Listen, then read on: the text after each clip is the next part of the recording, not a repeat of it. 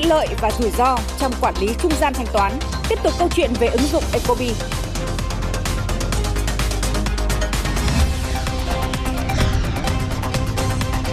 Tỉnh Bắc Ninh đang đẩy mạnh thu hút đầu tư để phát triển công nghiệp.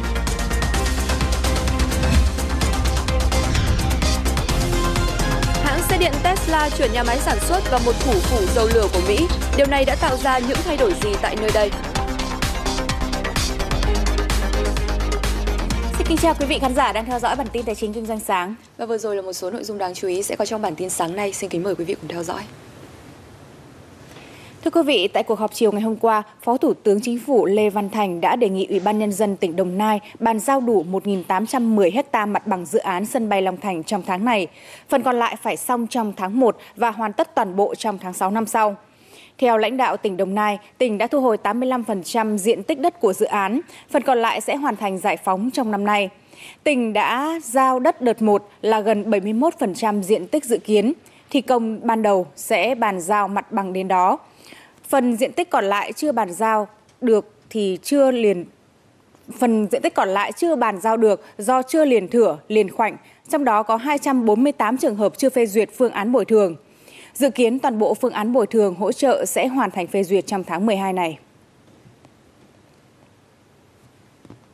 Hội đồng nhân dân thành phố Hồ Chí Minh vừa thông qua kế hoạch đầu tư công năm tới với tổng số vốn hơn 54.000 tỷ đồng.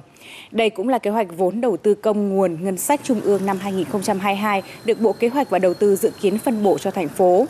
Trong đó, vốn ngân sách của địa phương là hơn 42.500 tỷ đồng. Đây sẽ là nguồn lực để thực hiện các dự án như xây dựng hạ tầng và cải tạo môi trường kênh Tham Lương, Bến Cát, Nước Lên, nút giao thông An Phú, xây dựng mở rộng quốc lộ 50 qua huyện Bình Chánh. Mới đây tại hội nghị xúc tiến đầu tư, lãnh đạo tỉnh Bình Dương cho biết, tính đến thời điểm trung tuần tháng 12 này, Bình Dương đã thu hút 2 tỷ đô la Mỹ vốn đầu tư nước ngoài, đứng thứ hai cả nước trong năm nay. Theo đó, Bình Dương hiện có hơn 4.000 dự án đầu tư từ 65 quốc gia và vùng lãnh thổ với tổng vốn đăng ký là 37 tỷ đô la Mỹ. Tính đến nay, nhiều doanh nghiệp châu Âu đã mở cửa trở lại với công suất hoạt động từ 80 đến 100%. Đây cũng là một trong những địa phương tích cực trong việc thích ứng linh hoạt, kịp thời kiểm soát dịch COVID-19 để phục hồi kinh tế với các điều kiện thuận lợi như gần cảng biển, sân bay và liền kề thành phố Hồ Chí Minh. Với chiến lược mới định hướng phát triển theo xu hướng đô thị, công nghiệp và sản xuất thông minh, được các doanh nghiệp châu Âu đánh giá cao và tin tưởng tiếp tục đầu tư.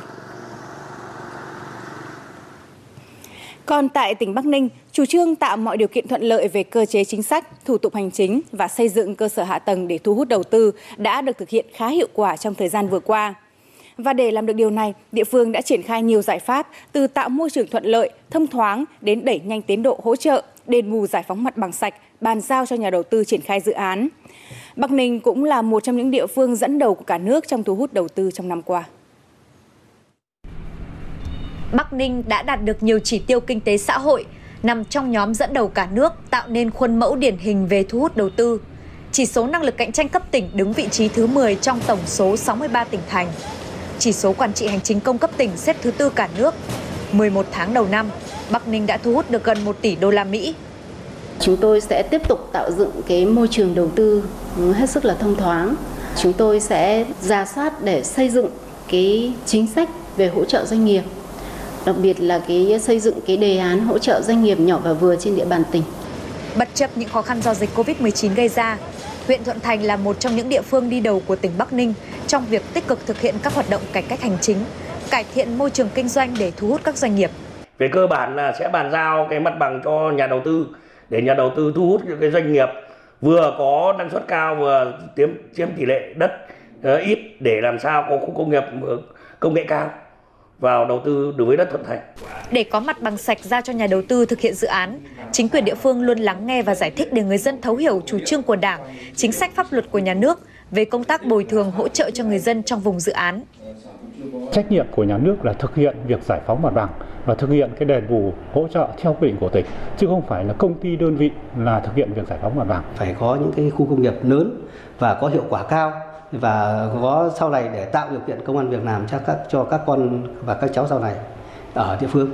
Giải phóng mặt bằng đúng tiến độ còn được địa phương thực hiện trên quan điểm đặt lợi ích chính đáng của người dân bị thu hồi đất lên hàng đầu, vận dụng các cơ chế chính sách linh hoạt, để người dân vùng dự án được hưởng lợi khi nhường đất cho dự án.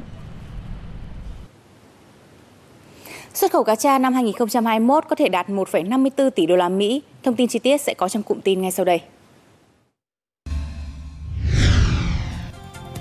Theo Hiệp hội Chế biến và Xuất khẩu Thủy sản Việt Nam, dự kiến kim ngạch xuất khẩu cá tra năm 2021 sẽ đạt 1,54 tỷ đô la Mỹ. Từ tháng 11, xuất khẩu cá tra tăng trên 50%, dự báo tín hiệu hồi phục mạnh mẽ sau khi sụt giảm mạnh từ tháng 8 đến tháng 10. Mỹ hiện là thị trường có sự tăng trưởng mạnh nhất trong các thị trường trong năm nay với mức gần 50%. Theo Cảng vụ Hàng hải Đà Nẵng, trong 11 tháng năm nay, khối lượng hàng hóa thông qua cảng biển khu vực này đạt hơn 9,78 triệu tấn, giảm gần 2,5% so với cùng kỳ năm ngoái. Cụ thể, hàng xuất khẩu giảm khoảng 1,2%, hàng nội địa giảm gần 9%, còn hàng nhập khẩu tăng gần 9,5% so với cùng kỳ. Việc hàng xuất khẩu và hàng nội địa giảm cho thấy tần suất, lượng hàng mà tàu nước ngoài cũng như tàu Việt Nam vận chuyển tại khu vực cảng biển Đà Nẵng có chiều hướng đi xuống dưới tác động của dịch bệnh. Thưa quý vị, chuyển đổi số đang là xu hướng và ngày càng gia tăng bởi những tiện lợi cho cả hoạt động kinh doanh và tiêu dùng. Tuy nhiên, sự tiện lợi cũng đi kèm với những rủi ro, đặc biệt trong việc quản lý các trung gian thanh toán. Như thông tin về vụ việc gần cả trăm điểm bán và đại lý ở nhiều tỉnh thành tố cáo mất tiền tỷ khi thanh toán cước dịch vụ điện, nước, điện thoại cho người dân qua một ứng dụng có tên là Ecobi mà chúng tôi đã phản ánh trong các bản tin trước.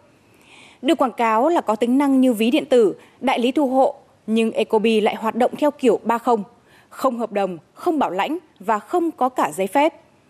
Tuy nhiên, một công ty bất thường như thế lại xây dựng được mạng lưới ờ, rất là dày đặc từ Bắc vào Nam, có tháng có quy mô giao dịch lên đến hàng chục tỷ đồng trong gần 2 năm qua.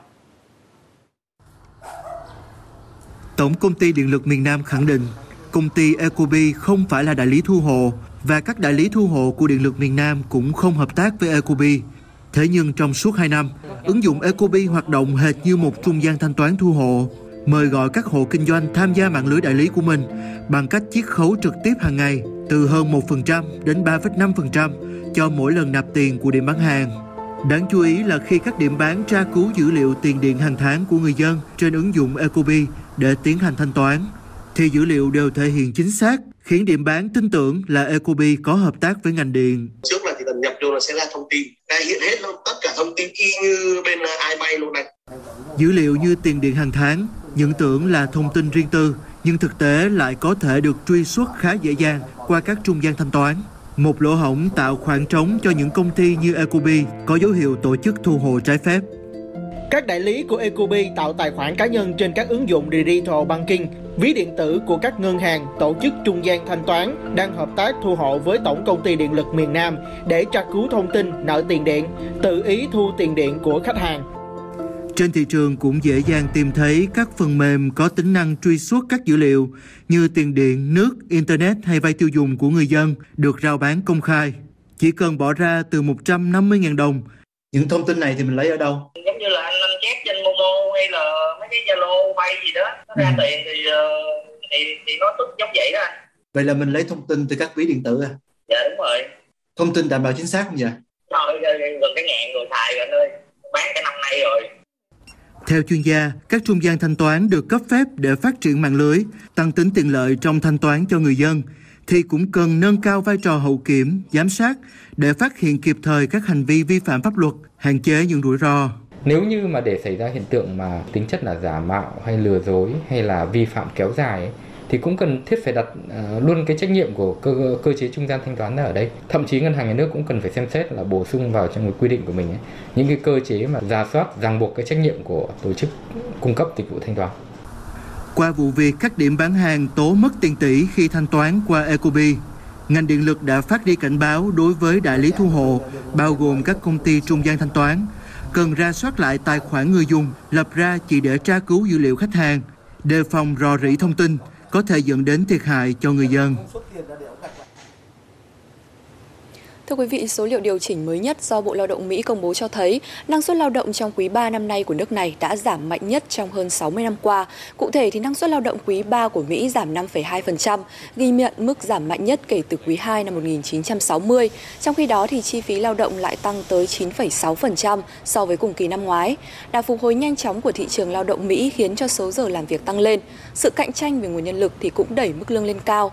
Trong khi đó thì năng suất của người lao động lại tăng không nhanh như vậy. Tuy nhiên, các nhà kinh tế cho rằng nguyên nhân của điều này là do quý 3 vừa qua, Mỹ nói riêng và thế giới nói chung vẫn gặp khó bởi những vấn đề của chuỗi cung ứng. Do vậy, người lao động vẫn chưa thể làm việc hết công suất như bình thường.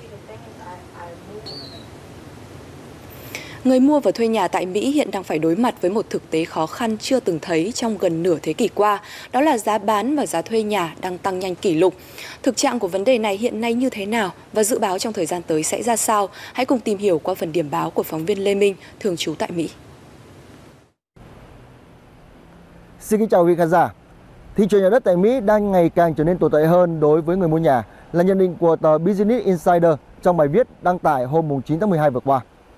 Bài viết dẫn báo cáo của CoreLogic cho thấy là từ tháng 10 năm 2020 đến tháng 10 năm 2021, giá trung bình một căn nhà tại Mỹ đã tăng 18%, mức cao nhất trong vòng 45 năm qua. Những bang vốn có mức giá nhà thấp là chứng kiến tỷ lệ tăng giá cao nhất như Arizona, Idaho hay Utah là hơn 24%. Fannie Mae dự báo là mức giá trung bình của một căn nhà đã qua sử dụng sẽ vượt 400.000 đô la Mỹ vào giữa năm 2023 và mức giá một căn nhà mới sẽ đạt mức kỷ lục 464.000 đô la Mỹ vào cuối năm 2023, tăng khoảng 100.000 đô la Mỹ so với đầu năm 2021. Theo tờ Thời báo Los Angeles, bang California tiếp tục là nơi dẫn đầu nước Mỹ về số lượng khu vực có mức giá nhà đắt đỏ nhất. Tờ báo dẫn nghiên cứu mới đây của Property Shark cho thấy là bang này hiện nắm giữ 89 trên tổng số 127 khu vực có mức giá nhà đắt đỏ nhất nước Mỹ, tương đương 70% và tăng khoảng 3% so với năm ngoái quận Los Angeles dẫn đầu cả nước Mỹ với 21 khu vực nằm trong danh sách đắt đỏ nhất. Trong đó có hai khu vực thuộc top 10 là Beverly Hills với mức giá trung bình là 4,125 triệu đô la Mỹ và Santa Monica là 4,085 triệu đô la Mỹ. Đáng chú ý năm nay là năm thứ năm liên tiếp thung lũng Silicon đứng đầu bảng cả nước với mức giá trung bình là 7,475 triệu đô la Mỹ. Trong số 28 căn nhà hiện đang được giao bán thì có tới 22 căn có mức giá trên 10 triệu đô la Mỹ chưa mua được nhà, nhiều người dân Mỹ tiếp tục đi thuê nhà để ở. Thế nhưng theo tờ tạp chí phố Wall thì mức giá thuê nhà ở tại Mỹ hiện cũng đang tăng rất nhanh. Theo Urban Institute, trong vòng một năm qua, mức giá cho thuê nhà trung bình tại Mỹ đã tăng gần 20%. Có nhiều yếu tố khiến cho giá thuê nhà tăng. Thứ nhất là do thiếu nguồn cung nhà ở. Tiếp đó là nhiều người vốn đang ở cùng gia đình trong mùa dịch hiện có nhu cầu chuyển ra ở riêng. Và cuối cùng là các chủ cho thuê nhà đang tìm cách bù đắp lại những thiệt hại trong mùa dịch như là các đợt giảm giá và trường hợp người thuê nhà không có khả năng để thanh toán. Cuộc sống bình thường mới rồi cũng sẽ quay trở lại, song báo chí Mỹ dẫn ý kiến các chuyên gia dự báo là đại dịch Covid-19 sẽ đặt ra mức giá sàn mới cho thị trường bất động sản Mỹ. Đây là tin vui đối với những người đang sở hữu nhà, song lại là thách thức đối với những người đang có nhu cầu mua nhà để ở. Lê Minh, phóng viên truyền Việt Nam tại Mỹ.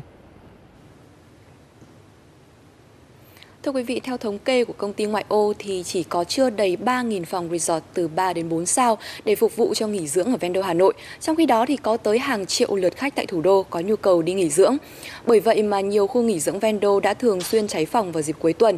Và đây cũng chính là nguyên nhân khiến cho gần đây các thương hiệu quản lý khách sạn lớn trên thế giới đã bắt đầu quan tâm tới thị trường nghỉ dưỡng ven đô lân cận Hà Nội. Trước đây, các dự án nghỉ dưỡng ven đô chủ yếu phát triển nhỏ lẻ, thậm chí nhiều nơi còn do hộ gia đình tự quản lý cho thuê. Thế nhưng gần đây đã diễn ra sự thay đổi lớn khi một số dự án đã hợp tác với các thương hiệu khách sạn quốc tế từ khâu thiết kế, phát triển dự án đến quản lý vận hành sau này. ưu thế lớn nhất của họ đó chính là việc mà đưa nghỉ dưỡng của Việt Nam tiếp xúc với lại một cái thị trường quốc tế rất là rộng lớn và đưa khách quốc tế về Việt Nam để để kinh doanh họ chiếm ưu thế một cách vượt trội ở trên thị trường so với những đơn vị quản lý khách sạn trong nước thị trường nghỉ dưỡng tại khu vực gần những cái thị trường mục tiêu tức là gần trung tâm những thành phố lớn nó đang nổi lên một cách rất là mạnh mẽ và cái cơ hội để chớp lấy cái thị trường này nó không phải là quá quá dài do vậy vừa rồi thì có một số tập đoàn khách sạn đã nhanh nhạy uh, chớp lấy cơ hội là tham gia quản lý những khu nghỉ dưỡng ở tại ngoại ô các thành phố lớn như là thành phố Hồ Chí Minh hay Hà Nội.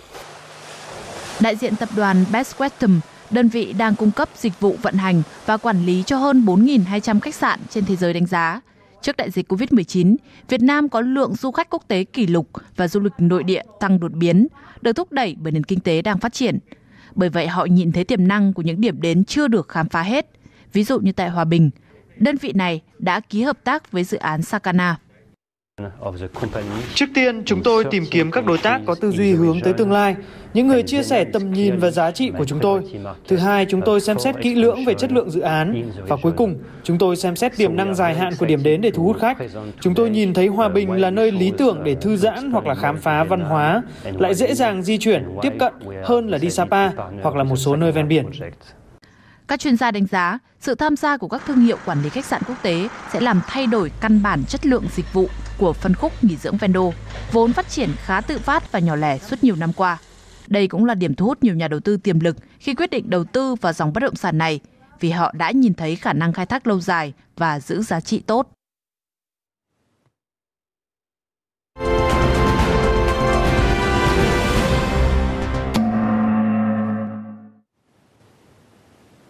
Bây giờ chúng ta sẽ cùng cập nhật các diễn biến chứng khoán đáng chú ý trước giờ giao dịch. Thưa quý vị, VN Index lại tiếp tục có một phiên giao dịch khiến cho nhiều nhà đầu tư bi quan phải ngỡ ngàng. Chỉ số tăng mạnh hơn 15 điểm với sự lan tỏa ở nhiều nhóm ngành từ ngân hàng, bất động sản, tiêu dùng cho đến chứng khoán.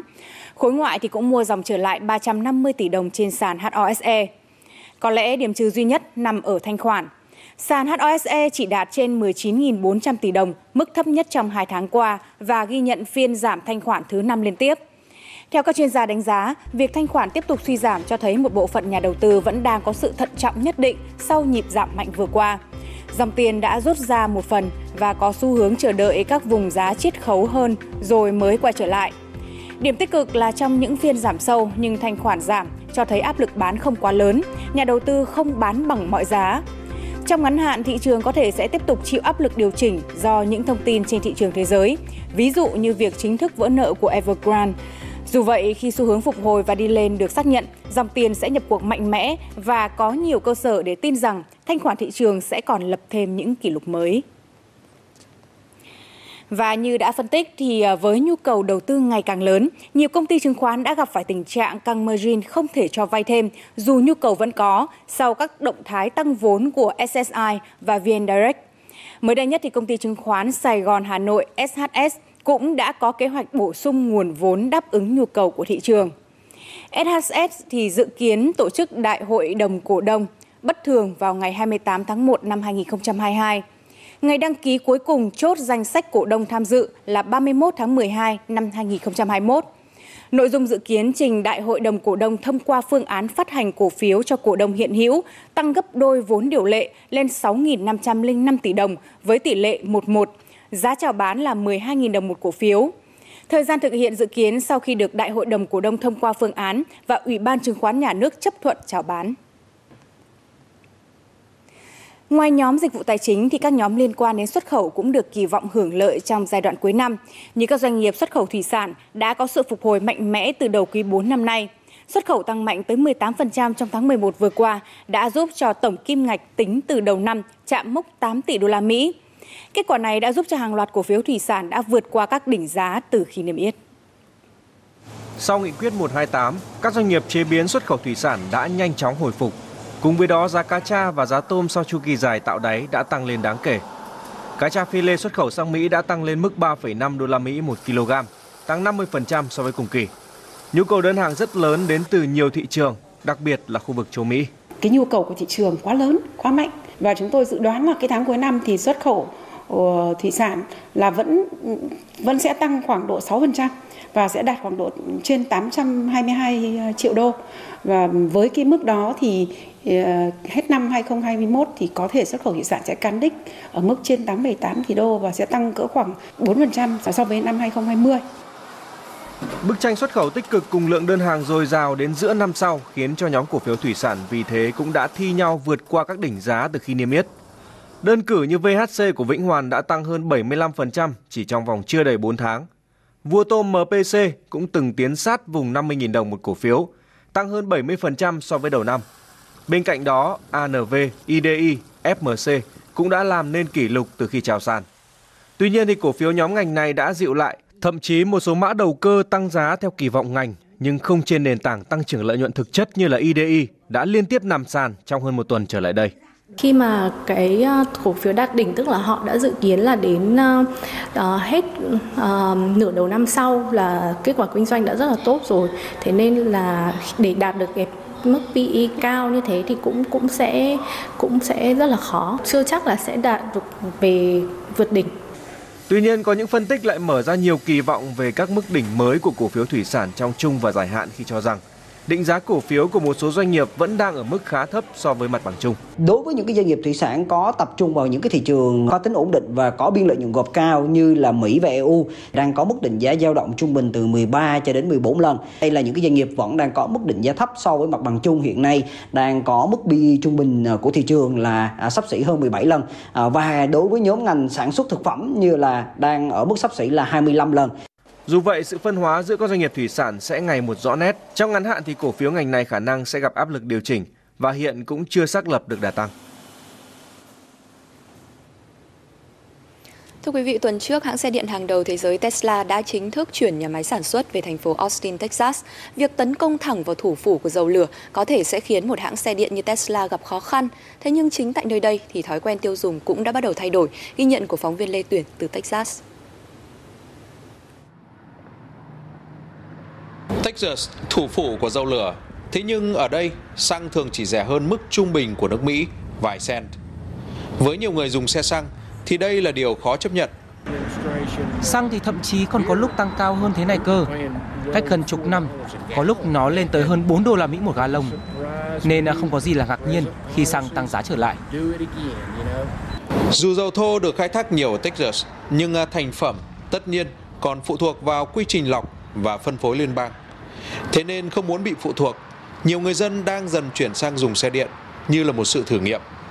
Anh Sinvam, người đang sở hữu 3 chiếc xe xăng và một chiếc xe điện cho biết chiếc xe điện vẫn là tiết kiệm nhất.